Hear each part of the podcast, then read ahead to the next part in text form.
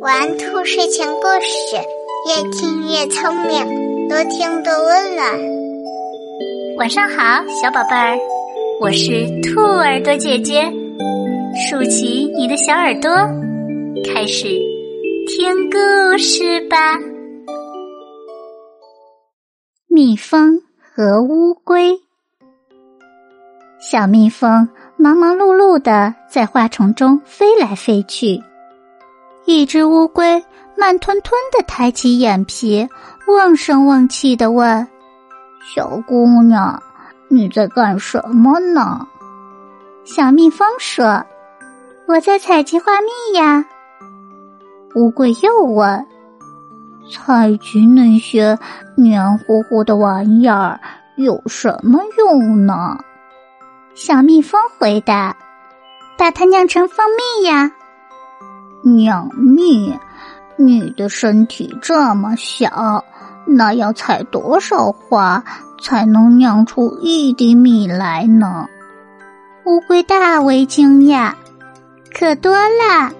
小蜜蜂说：“我一天外出采蜜要四十多次，飞行五六万米，采四千五百朵花，就能酿出半颗蜜来。”乖乖。飞那么远的路，采那么多花，该有多累呀！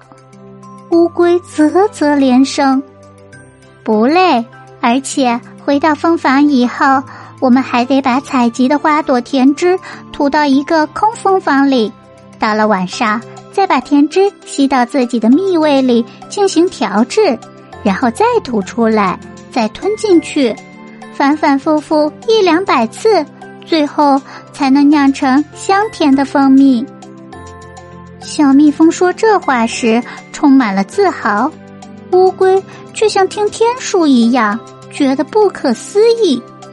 他瞪大眼睛想了想，又问：“你们这么辛苦，一定会影响自己的寿命吧？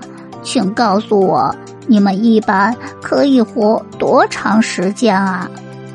小蜜蜂说：“嗯，大约一个多月吧，最长的话可以活到五六个月呢。”小蜜蜂好奇的问：“这一百多年来，您都做了些什么事呢？”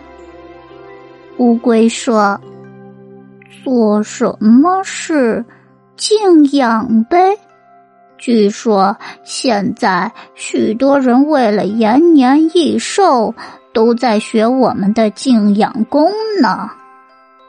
这回轮到小蜜蜂吃惊了，他直率的问：“活着不做事，活那么久干嘛呢？”“哦，呃，干，呃，为了……”乌龟语塞了。小蜜蜂接着说：“人们活着就是为了做有意义的事，为了自己的理想而奋斗。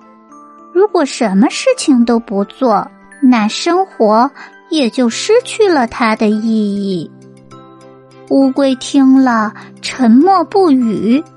原来自己活了这么久，都不知道生活的意义是什么呀。